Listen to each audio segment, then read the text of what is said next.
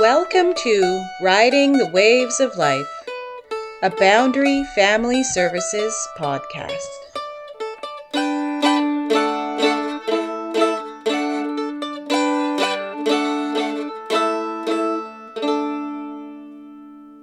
Hello, families. We are here today with Richard Piche. He's the Deputy Fire Chief of the Grand Forks Fire Department, and he's here to talk about the Too Hot for Tots program. So, thank you for coming and joining us. My pleasure. So, how long have you been delivering this program for? Hmm, I took the training for it in 2018, and I think I've visited you guys two or three times now. Yeah, yeah. Yeah. It's an awesome program. Families learn so much from it. So, I'm really happy that you're here to talk about it today. So, yeah, tell us about it. Sure. So this program started. It was a collaboration between BC Children's Hospital and the Burn Fund, which is a burn fund that's run by Vancouver firefighters. And what the BC Children's Hospital, the head of the burn unit for children there, discovered that uh, a lot of these burns that they were having come in on children were, for the most part, almost 100% preventable. And so, in collaboration together, they came out with this program called Too Hot for Tots. And the idea was to educate parents on some of the things you can do around your home to make your uh, toddlers safer around the home. So, the, the key items here that we can do are um, hot liquids, your thermostat on your hot water heater, and just hot surfaces. And basically, keeping an eye on toddlers is, is the gist of it. It can be hard It can be really hard. at the best of times. It can be really hard, but some of these some of these things are quite simple. For example, a lot of people don't realize um, that their hot water tank by default, when when it comes into your home, it's set at uh, a quite high temperature, up to 60 degrees, which can scald a young toddler in seconds. We don't need our water to be that hot to do all the things we need to do in day to day showers, laundry, all that, we can actually lower the temperature um, down to 49 degrees. And that same person or child putting their their their uh, skin under that temperature would take up to 10 minutes. So we can still do our day-to-day stuff safely, and we've reduced the amount of injury that a toddler would have by accidentally uh, turning on hot water. So that's a really easy one that once it's done it, it, it's done. Doesn't mean you don't have to check the water. You still need to check the temperature. They still will be burned at 49 degrees. They just won't be scalded as bad and as quickly. What's the best way to check the temperature? The best way if you don't have a thermometer which we all don't is use a sensitive part of your skin so the your elbow or your forearm will be very sensitive. If that tells you that it that it's okay and you've mixed the water thoroughly because we all know that um, one end of the tub will be hotter than the other as as we're mixing the water or trying to get it to temperature. So mix it up check it with your arm and if it's good enough for your arm it's probably good enough for your little one Okay, so like forearm, wrist, elbow. yeah. That's okay. Yeah, don't use our. eh, It depends on on how tough your hand is, but we send, tend to be less sensitive with our hands. Right. So by using uh, the other body parts that are a little more uh, sensitive skin, you'll you'll more, be more realistic to your child. Right. Yep. And then, do you have tips for changing the temperature on Yeah, your? it's it's very easy. Um, with a gas um, water heater, is just as simple as going down to the thermostat. They're usually a red dial, and some of them are in Fahrenheit or centigrade, and some of them are just simply cool, off, medium, warm, or high. And you want to set that to medium or warm or 49 degrees if you have that option. Right. Yeah. The kicker is if you have an electric water tank, we can't do that because it'll actually form bacteria in the water, which we don't want. So then we have to get a plumber and they can install what's called a mix- mixing valve. You don't necessarily have to have it at every tap. Um, recommended, but for sure at the tub or any place that you think your toddler would have access, they can control it and put in what's called a mixing valve, and that'll set that to 49 degrees for you. Right. Yeah. And I also remember the recommendation too of you can't rely on older siblings keeping everything safe in the tub, uh, as far as you know them playing with the taps and stuff like that. It's not a good idea. not a good idea at all. And remember, it's just a slip of, of a hand or a handle, and the next thing you know, you've you've twisted the hot water on its own, and now you're you're dumping scalding water potentially in there. So yeah, uh, you want to make sure that you have an adult with them at all times and they're never left unattended. Yeah, and that that's also for drowning hazards. Hundred too. percent. Yeah. Hundred percent. So that's the one fairly easy step that you can take. The other thing is making sure your hot liquids that uh, like something as simple as a hot cup of coffee or or tea or whatever your choice of beverages that put it in a mug something with a spill free lid um, when you're around your toddlers it's you know we all like to have our morning coffees and teas and stuff and that will prevent a potential spill either by the person drinking it or being left on a counter or something like that so when you're around them we're all doing multiple activities at the same time it just gives that other layer of safety that if it does accidentally spill over it's not going to potentially spill on yourself or your toddler Right. yeah. So and then so that's the hot liquid part, and that includes hot liquids on the stove, kettles, anything that they can grab, a cord on the counter that goes to a kettle, crock pot, stuff like that. If they can reach the the cord, they're going to reach for it and grab it and and, and just see what happens. And if they get the heavy end of, of a crock pot or, or a boiling pot of tea, it's not going to be good. No, that would be horrible. Yeah, so we can prevent those by by just making those things as we should for for even adults. We can accidentally bump into those things, so keep those things so they can't accidentally get hooked on or pulled on. Mm-hmm. Same with the pots handles. Make sure those are turned in, stuff like that. Anything we can do to make the environment safer, Yeah. or just keep them out of the environment. You know, when you're cooking and stuff like that, if you have to gate that off or have them off in a different area, if you have that ability, then then that's good too. Yeah, because some kids are more curious than others too, right? Like you'll have the kids that will stay on the floor and happily play with Tupperware, but there's the other kids that are just so into what are you doing? And Right. Yeah, they right really, they're very very curious and Yeah. they, and and they want to touch and and be Yeah. part of everything 100% the last part of it is and i kind of have already touched on this is hot surfaces something people don't realize is even the pilot light on your fireplace can create enough heat on that glass for them to severely burn themselves so if that's the type of fireplace that you might have, make sure you put proper protection around it, some type of fencing or something like that. If they can access the switch to turn that fireplace on, you want to make sure that you have some kind of a control there that they can't access that because once the fireplace is lit, that'll get up to temperatures almost as hot as your oven and that'll be very scalding on that glass. So keep that area protected um, just to prevent that from happening. It happens more than we think. Um, we just assume if a fireplace is on, on not on, it must be cold, and, and not always the case. Well, and then also the time it takes after you turn it off for the glass to Almost cool an off. hour. Almost Yeah. an hour, like 45 minutes for that to come down to. Yeah. Yeah, 100%. Good point. Well, I just remember the video of the dad talking about his child putting their hand on that glass Right. and the damage it did. Oh my god. Yeah, it's the thing about burns compared to other injuries, and this is what I've learned from the experts and the people who, who are in the field that, that have to deal with people who are severely burned. Not only do you have the physical injury, but it leaves a, a, a very severe mental mark Mm. compared to when we, you know, break our arms or cut ourselves. Those seem to go and, and we forget about them.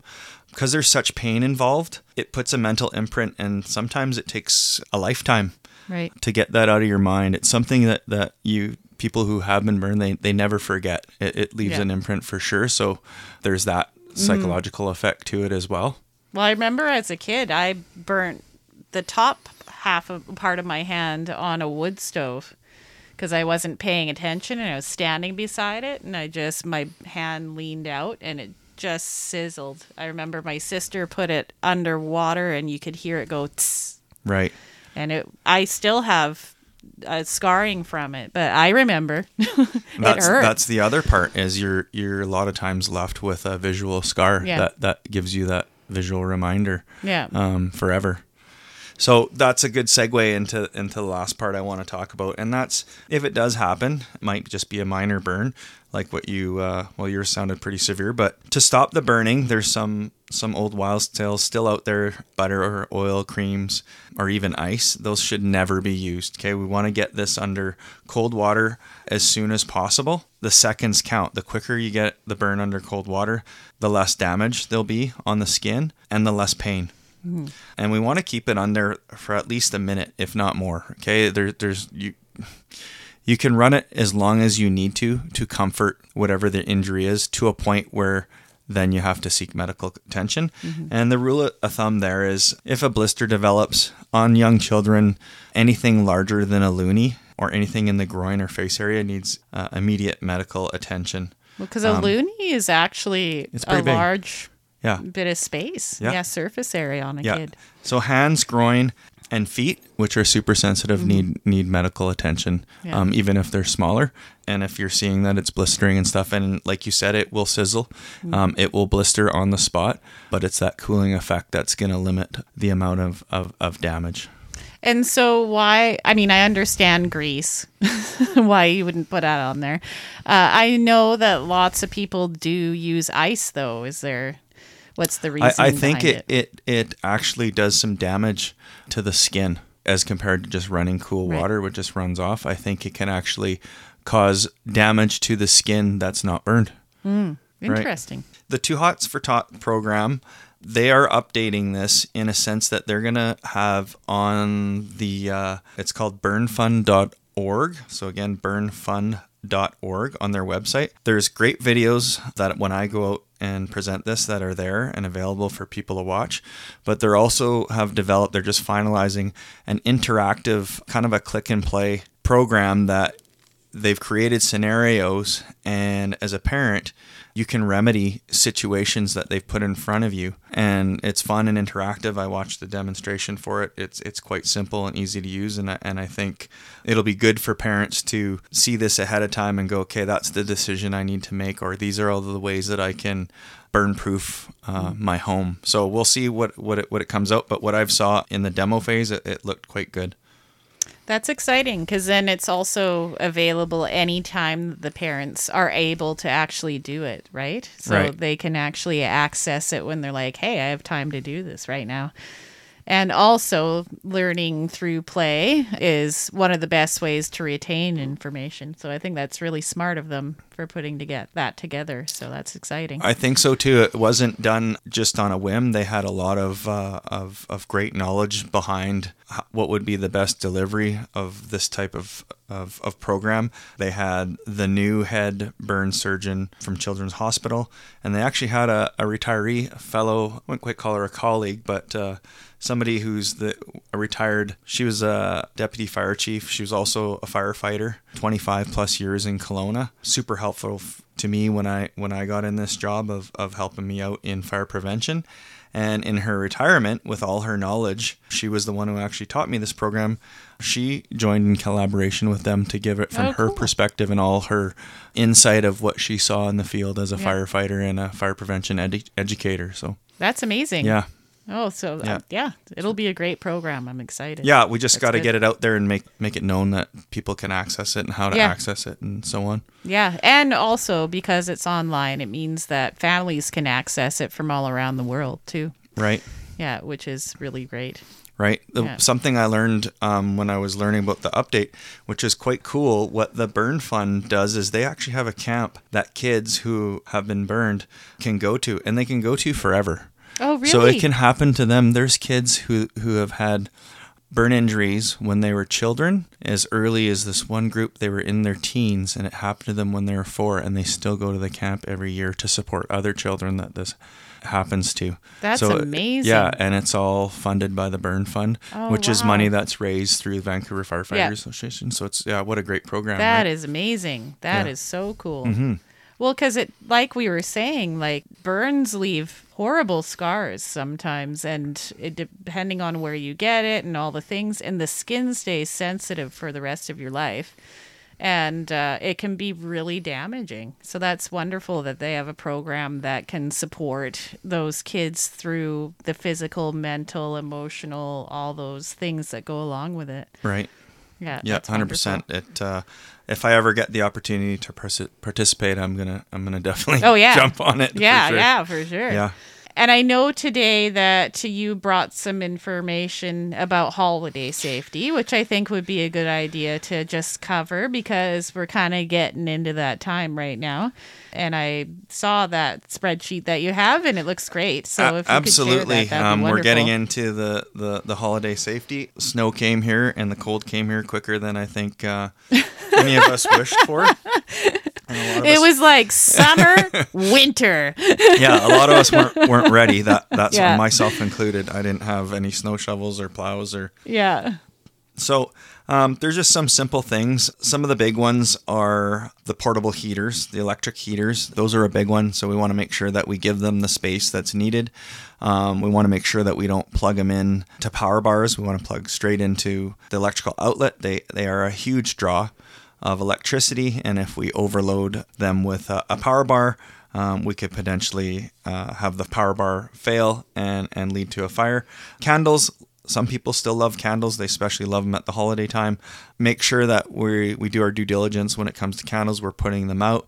We're we're not leaving them unattended. Blowing them out when we're done with them. Leaving them out of reach of our children. That kind of stuff. Wax es- especially horribly I, bad. I'm terrified of candles. I've just seen it too much to be honest. That I just don't like them. I don't see why we need them anymore. To be honest, I think the technology's there to create that same type of ambiance with all the cool things that we have. That why have the potential Right. um, for a candle to Yeah. cause a fire. I just don't see the need for it if we Yeah. have all these other things.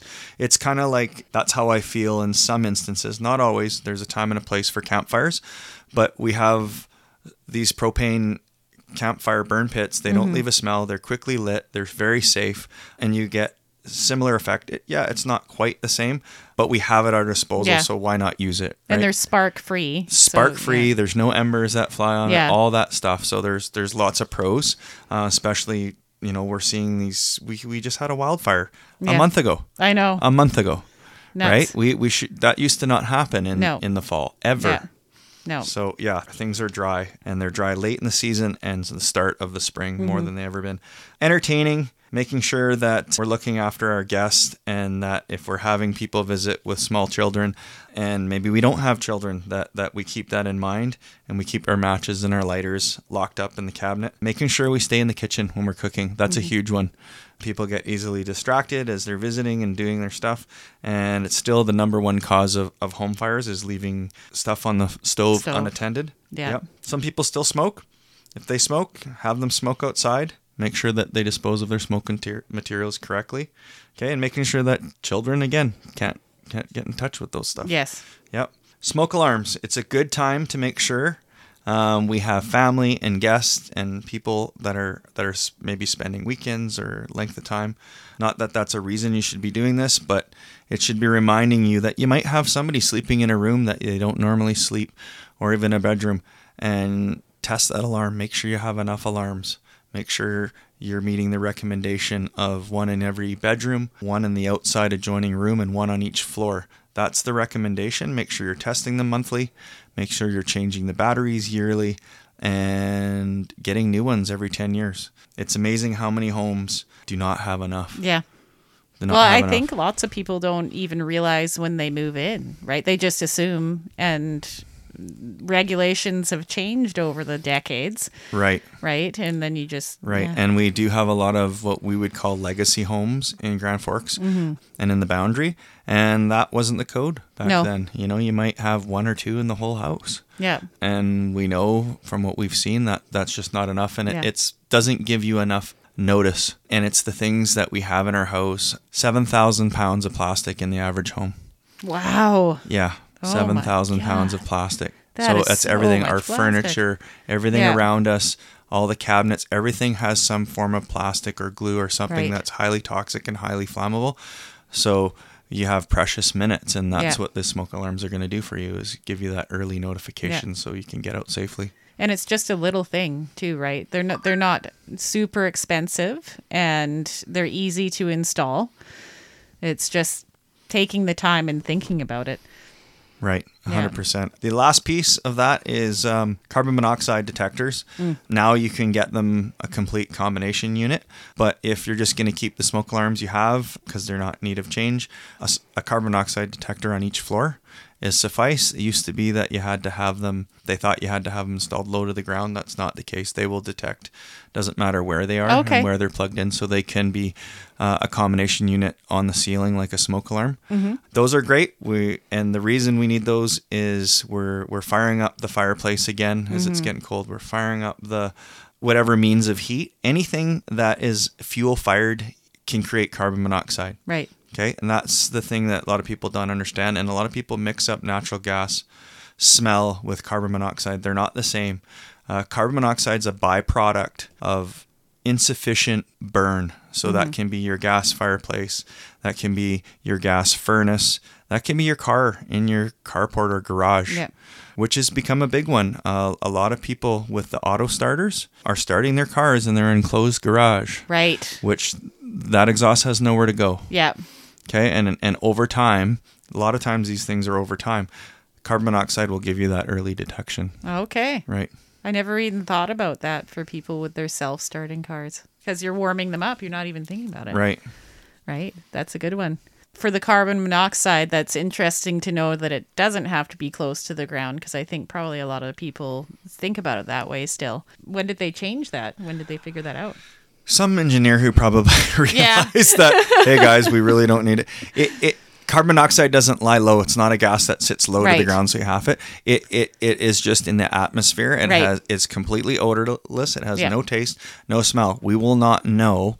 The difference is that the detectors they can detect such a low level, so they will be detecting it before you even rem- start to get any of the symptoms. Right. Now, I've only in 15 years had two cases of people who were starting to show slight symptoms of carbon monoxide. Mm-hmm. And oddly enough, both of them were home for long periods of time with all the windows and doors closed. Right. And they started to feel ill, almost like headache, flu like sort of symptoms. And it took, you know, a long period of time, three or four days of them home for whatever reason. Okay, it usually takes a build up. Where I've seen the alarms go off, not to say that your heating mechanism might not have a severe fault, but it's usually not the case. It's usually it's very subtle and it'll happen when you've gone away on vacation and now you've realized your furnace isn't quite burning as inefficiently and you come home and the alarm's going off. Right. Okay. So it, it's they call it the slow killer. Yeah. For a reason. It doesn't just hit you and knock you out. Yeah. It's It takes- cumulative. it- yeah, it's Yeah. cumulative, and thus the the ppms say it would take you know three thousand or so. I'm just giving a rough Mm-hmm. number. Um, I can't remember exactly. Um, before you would start seeing symptoms. Well, a carbon monoxide detector can read like 0.1 Right. so Yeah, they're you- it's going to tell you yeah. 10 where you go oh there's something not right and Yeah. then if that does happen you need to get a hold of a certified uh, technician and have them come to your home and i have followed behind them when we've gone on on fire calls Mm-hmm. for this and they found it quite quickly they have detectors they go around the house they check all the devices and if there is a leak of any sort that's that's causing that and sometimes it's just in connections or your appliance was due for maintenance and, Mm-hmm. and you haven't had it done and it's usually uh, just a matter of a fix or a replacement or something like that yeah. Usually simple. Well, Right. that's good to know. That's Yeah. awesome. All right. Well, is there anything else you want to share with us today? Uh, thanks for having me. This Yeah. was this was good. I think um, it was perfect timing. We're we're, we're going to be on holidays here before Mm-hmm. we know it. It's always my pleasure to bring the Too Hots for Tots program, and and I hope people go to the uh, burnfund.org website and Yes. check it out because there's some really great videos that help uh, really hit this home of how severe it can be and also how easy it is to prevent this from happening Yes. And how easily goal. it can happen without you even so quickly. yeah, without even you thinking about it. You didn't even know. Yeah, and that's the the parental guilt too, right? Is you didn't even think about it, and then all of a sudden it happens. So it's good to have some preventative knowledge so that you can work with that. 100%. Yeah. Thank you, Rich. Hey, Always thanks, a Mel. pleasure. Likewise. Take care. You too. Riding the Waves of Life is funded by the Public Health Agency of Canada and provided through Boundary Family Services. All equipment was funded by a grant from the Phoenix Foundation.